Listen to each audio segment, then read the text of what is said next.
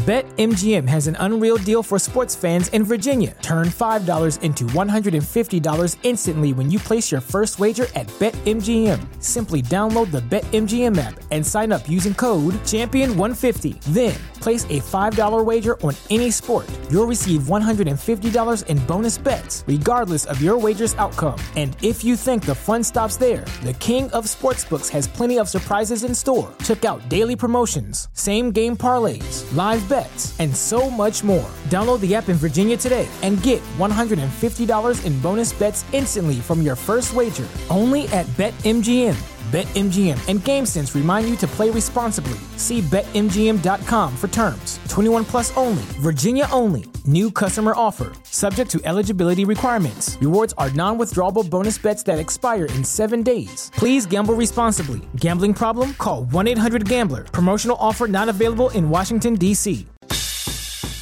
You're listening to the JAKIB Media Sports Network in partnership with AM 1490 Sports Betting Radio. Subscribe to the JAKIB Media channel on YouTube for access to all daily sports content. All right, welcome back to the Fix, AM 1490 Sports Betting Radio, live in the Prop Swap studios.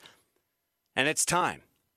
And uh, we have to get John up to speed here with my rant to start the show. But uh, John McMullen joins us every night at 7:30 on the Fix for your nightly football fix. Follow John at JF McMullen on Twitter. PhillyVoice.com, SI.com is where you can find all of John's written work and host of Extending the Play every Saturday, 10 a.m. to 11. John has a good show lined up this Saturday. Colin Thompson tight end for the Carolina Panthers, will join John to talk about the Super Bowl and much more. So let's get John started here. J Mac, how are we doing tonight, sir? I'm doing well. I'm interested in this rant. I like a good rant. yeah, I mean, yeah, good news and bad news. Bad news, it's really nothing new. But, um, John, we cannot avoid this story and this conversation if our lives depended on it. And of course, another report today from Ian Rapoport, and, and I don't really understand the report. Um, to paraphrase it, the Eagles are taking calls and they're not looking to trade Carson Wentz, but they're not hanging up the phone either. Um, okay, like before I tell you what my rant was about was about, and it was about that report really, but fill us in on on what all that means.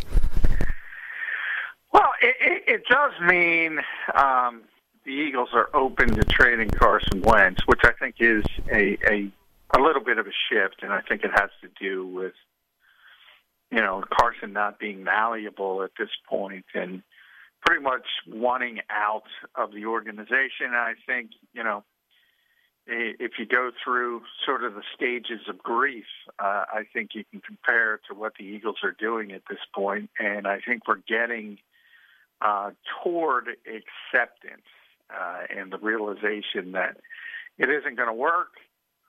Um, and we got to do uh, the best we can uh, to move on from this and, and head in a different direction.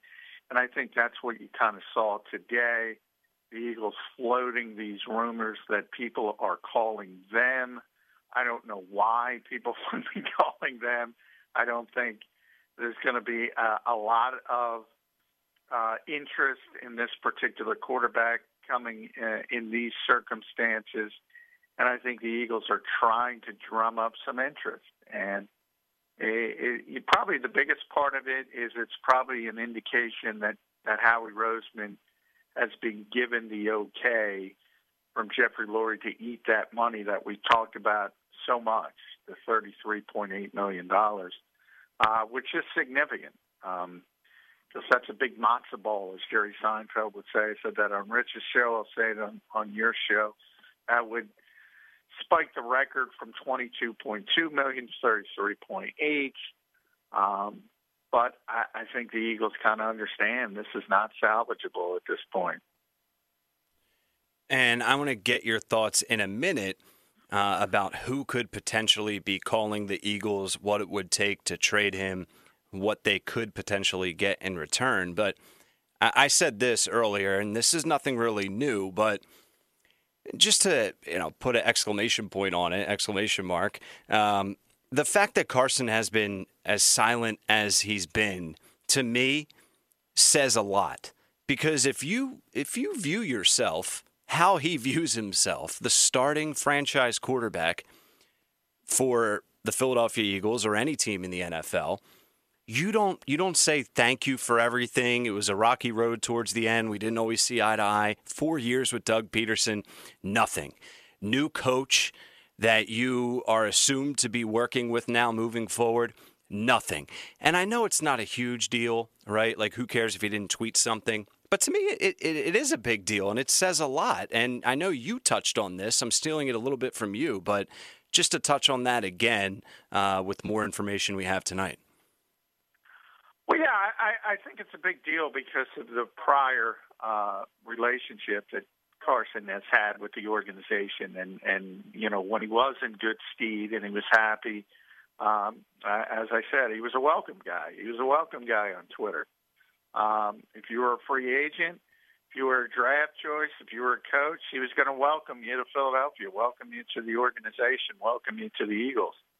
Uh, so it is uh, a little bit uh, indicative of where he is and, and the assumption uh, that he wants to move on, uh, in the fact that he has stayed radio silent uh, when the new coach was hired uh, because he doesn't want to be here. He doesn't think he's going to be working with Nick Sirianni, or he certainly doesn't work, want to work with Nick Sirianni. He wants to work with a, a new organization, a new team, and a different coaching staff. And I, I think you'll get back to welcome Carson on Twitter, just in a different city.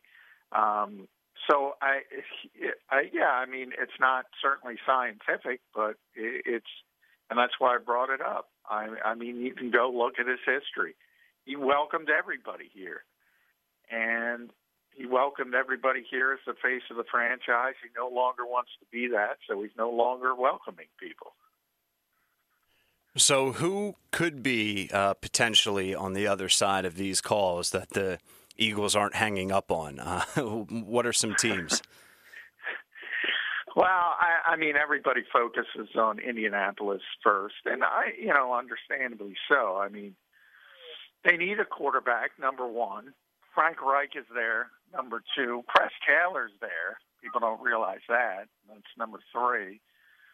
Uh, Mike Groh is there as well, although he and Carson didn't have uh, as great a relationship. Um, he's there as well. So that's sort of Philadelphia West. Uh, if you want to look at Philadelphia being Indianapolis East. Um, so uh, obviously he's very familiar uh, with a number of people on that coaching staff. Um, that team thinks it's a, a Super Bowl contender if they can get a capable quarterback, and they have plenty of money to um, to pay Carson his salary, uh, plenty of cap space from that perspective.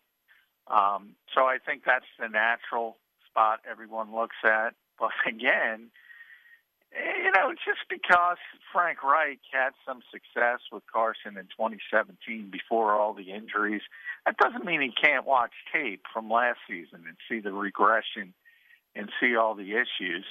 And, and you have to see, you know, one of the things I think that was notable about that report from Ian and Mike Garafolo was that they kind of claimed that there's no more veteran quarterbacks available. I don't, I don't think that's true. Um, now they might not be available yet, but you've heard the rumors of whether it's Derek Carr.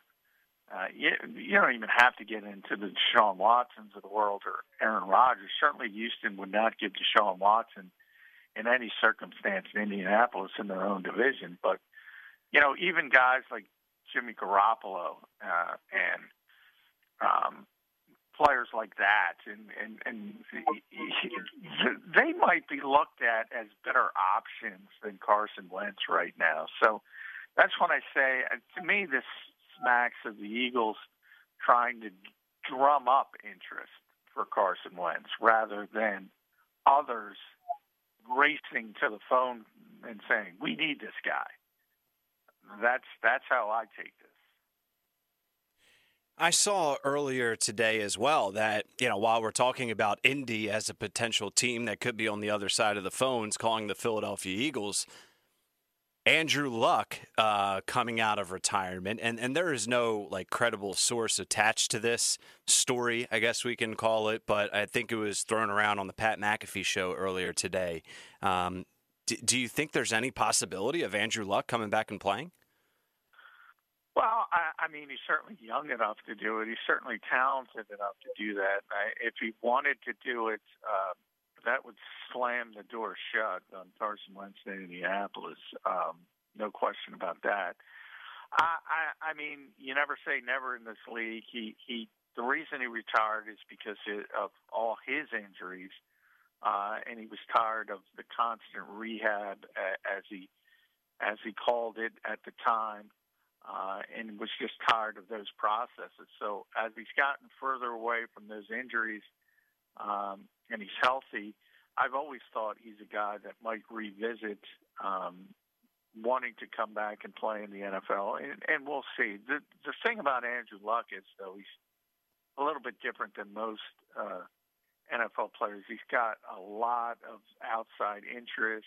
Uh, you know, we talk about Stanford guys. Uh, he, he really is a, a, a very smart person, uh, and and he has eclectic interests that go outside of football. So I, I don't know if he's coming back, but if he does come back, I mean, he's he's going to be the Indianapolis Colts quarterback. There's no question about that. Uh, what other potential buyers for Carson Wentz could you see uh, realistically? And um, you can also parlay that answer with uh, what the Eagles could be getting in return and what they would have to give up besides Carson. Well, I, I, I mean, there are a number of teams that need quarterbacks. You know, uh, San Francisco does not want to move forward with Jimmy Garoppolo. Um, so, yeah, but again, there's always other avenues. Kyle Shanahan would prefer to get Kirk Cousins out of Minnesota. Can he do that? If he does that, I think you have a domino, and you have Jimmy Garoppolo going back to New England, which would be another team that needs a quarterback. And people will say, potentially Carson Wentz. I, I think most of these teams all have preferred plans that do not include Carson Wentz, and that's the problem. Denver's another team, but they're not very good. They have a top 10 pick. Uh, if you look at, uh, we always talk about um, contracts, cost effective rookie quarterbacks they could probably sit at, at, number nine and get a Trey Lance and have five years uh, of a cost-effective uh, rookie deal if they want to go that direction, uh, as opposed to paying someone twenty-five million dollars. Um, uh, so you know, John, which I think would be interesting if he wants to move on from Derek Carr, and I believe he does, because John Gruden is the epitome of the coach that always thinks uh, the next thing is better than what he has, and he's usually wrong. Um, you know, Oakland, uh, and I, 25 cents in the swear, swear jar, Las Vegas Raiders uh, are always in the equation because of John Gruden and because of his uh, the way he does business. But I, I, I don't there are so many options, and that's the problem the Eagles have. And when you talk about what they're going to get back, this is the biggest problem to a Carson Wentz trade. From all accounts, from all indications I get, the Eagles want value in return. Now, typically, you know, they're not getting a first round pick, but they probably want a second round pick or something of that. They're not getting it. I, I, I mean, you never say never uh, because there are dumb teams, there are organizations, uh, but it's going to be really hard to generate anything for this particular player at this time with so many options. And I think you look at the Jared Goff trade for one reason. Now, not because of what the Rams gave up, because they were getting a significant asset in return. The Eagles wouldn't be looking for that. So that's not the reason. The reason why is the contract. They're basically identical, uh, Goff and Carson Wentz. Now, Eagles fans can harp on what Carson did in 2017 and even 2018 and even 2019 and say he's better than Jared Goff, and I would have agreed with them. In 2020, I got news for you. He wasn't better than Jared Goff. Not even close. He was arguably the worst quarterback, the worst starting quarterback in the NFL. And that's, you know, again, other teams watch film. They're not looking at 2017 Carson Wentz and saying, I'm paying for 2017 Carson Wentz. They're paying for 2020 Carson Wentz. So why I bring up Jared Goff is because of his contract, NBA style trade, Major League Baseball style trade, getting rid of a toxic asset until the Eagles get to that point. When the Eagles get to that point and understand this is a toxic asset, then they can move them pretty easily. They have to get to that point. What's it going to take for them to get to that point? Because I, I don't know, like how much more evidence they need, and and eh, like what's it going to take? Just you know, a to doing sit-ups in the driveway type of situation. I don't understand how no, much worse. It, it, it, has it has to do with the other teams, and it has to it has nothing to do with Carson. Carson's okay. not toxic because of the way he acts. To- Carson is toxic because of the way he played in his contract.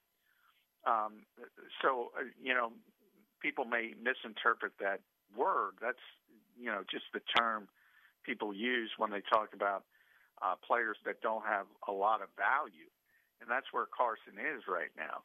Um, the Eagles are going through that process. That's what they started today by floating the story. Essentially, you know, can we find that team that maybe makes a bad decision? and they have to March 19th. That's the drop dead date um, where they have to pay a, a $10 million uh, roster bonus. Um, they'll want to get it done by that point. Ultimately, I think if they trade him, it'll be it'll happen well before that. But uh, nonetheless, there's I, I've said it a couple times now. There's two options that are going to happen here. They're either going to trade him, they're going to come to that realization and say, "Look, we're just not going to get a lot for this guy." We're going to take the medicine and we're just going to move on and get to the Nick Sirianni, Jalen Hurts, and whoever maybe um, another quarterback might be and start that era. Or they're going to say, you know what, uh, 33.8 million, a little bit too much. We're going to keep this guy for another year, and we're going to cut him next year. Um, I think that would be a bad decision because you you potentially stunt the development of Jalen Hurts. Um, a lot of potential issues in the locker room and all that kind of thing. But where we aren't, this nonsense of reboot, rebuild, um, whatever you want to use, it's over. It's just a matter. It's just a matter if it's over by this March or next March. That's it. That's the only question left does how the team approach the offseason impact eh, does Carson Wentz being here impact how the team approaches the offseason? Uh, well, no. I mean, they'll have they'll have a, a baked in plan, realizing they're gonna, you know, they're gonna have a lot of sunk costs. They're gonna have uh, a lot of money to pay Carson Wentz to either uh, play for somebody else or probably sit on the bench here. That's kind of uh, the Sophie's choice you have. Um, so Howie's got to kind of build that into his plan as as far as uh, roster building goes, and you know maybe that's why Jeffrey Lurie used the term transition seven different times when he fired Doug Pederson. He kind of knows um, it's going to take a, a little bit of time to get out of this mess. Um, and that's what happens when you make bad roster decisions. And uh, they made a bad decision, but I, I don't criticize them for it because I don't think anybody thought they made a bad decision at the time. Sometimes it works out like this, and for whatever reason, the player went off the rails. You can blame whoever you want. Um, people love blame. Uh, but you know the best indication, the best way to move forward from a mistake, we all know, is to admit it and you know, instead of keep uh, playing into it, just rip off the band aid and move forward. Talking with John McMullen, our NFL Eagles insider. Follow JMac on Twitter at JF McMullen, PhillyVoice.com, and SI.com. Some new articles are available Uh, so make sure you go check out all of John's written work. John, the anniversary is today, three years ago today, as we're Amazing, talking. Amazing, isn't it? It's nuts, I, man. I'm writing about this right now, Ryan. Three years, three years today. Uh, Doug Pederson last 35 months after winning a Super Bowl. Uh, and, you know, I've said this numerous times on shows we've done. Uh, just give me one, these fans have said. Just give me one uh, before I die. And they got one, and all of a sudden he's not good enough three years later.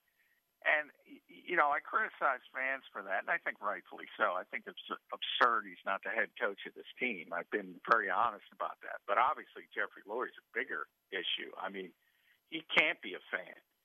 Um, so, you know, you are where you are. You know, you think about Corey Clement, not that it matters, but he's obviously going to be gone. Um, so if you think about the Philly special, Corey Clement, Trey Burton, Nick Foles, they're all gone. Um, Carson is likely going this year. Zach Ertz is likely going. Who knows with guys like Brandon Brooks and Lane Johnson and Brandon Graham. But, you know, we're going to get to this year, and there's probably going to be under 10 people.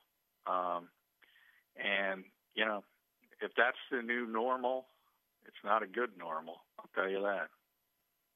It's just amazing. Like I was, you know, seeing all the videos uh, from after the game, Doug Pederson talking to the team, and just that was the peak of this franchise's entire existence. And literally, just three short years later, we're we're in the middle of this storm. It, it's just it's wild. Yeah, and I, I blame Jeffrey Lurie for it because again, he has to be above uh, the emotion uh, of it. And look, it's a cyclical industry. I talk about it all the time. Players get old. Um, you got to move on, and they're difficult decisions, especially when you've had success with particular players. But you know, when I think about the Eagles' mentality, I mentioned him earlier in this call. Press Taylor is, is maybe exemplifies um, what I think is wrong um, with this front office, because you know, Press Press was here originally with Chip Kelly. And it was the Eagles organization that tabbed him as a future star as a coach in this league. Uh, and they thought he was going to be a, a really um, innovative offensive mind, really smart guy. Uh, and then all of a sudden, uh, Doug kind of takes him under his wing as his protege, and all of a sudden he's a dummy.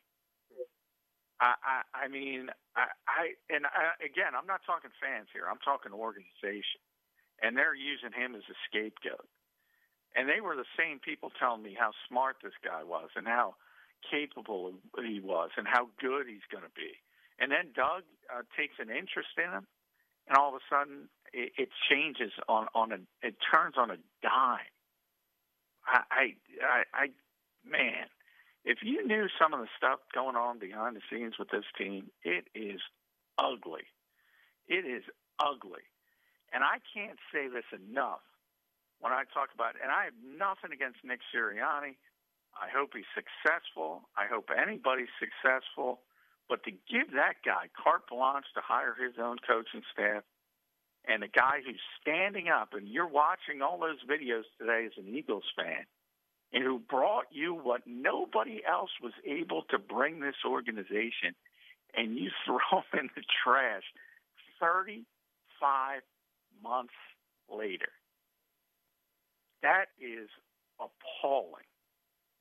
I don't know what any other way to describe it. No, it's couldn't agree with you anymore. It is appalling. It is I mean, you can't you can't write this stuff. You you can't make this stuff up. And last thing here, and we've had a million variations of, of this conversation, but looking back on it, Carson Wentz on the sideline, Nick Foles leading the team to a win against Bill Belichick, Tom Brady, and the Patriots for the franchise's first Super Bowl.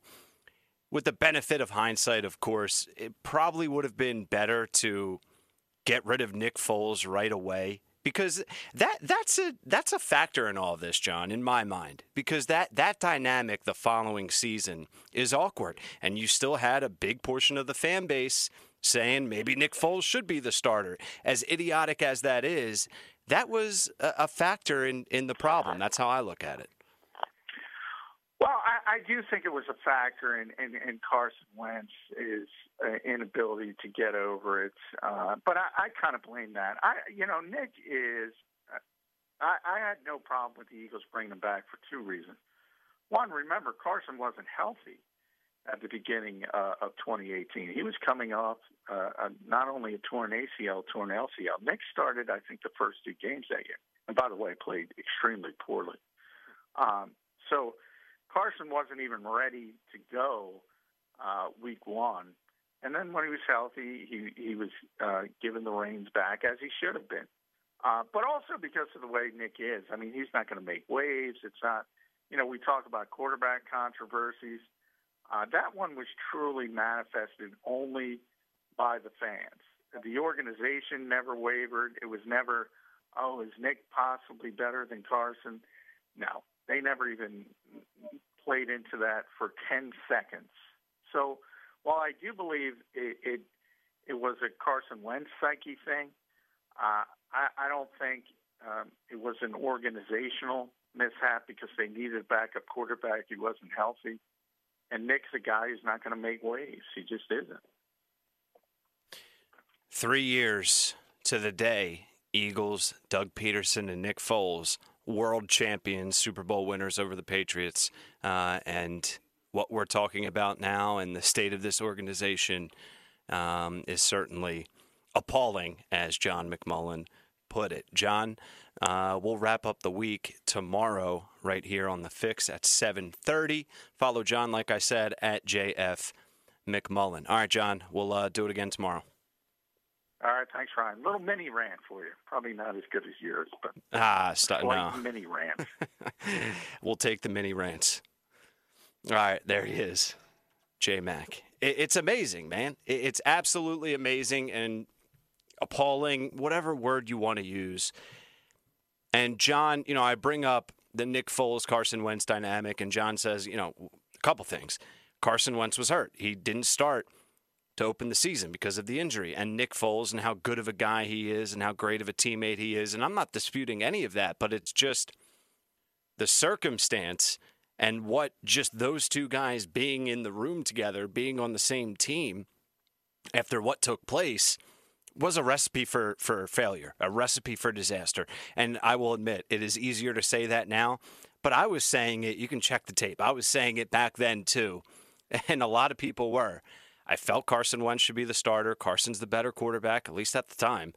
Um, but that was a big piece of this puzzle in Carson Wentz's psyche, his confidence, the perception of him as a player, a teammate, a person, a leader.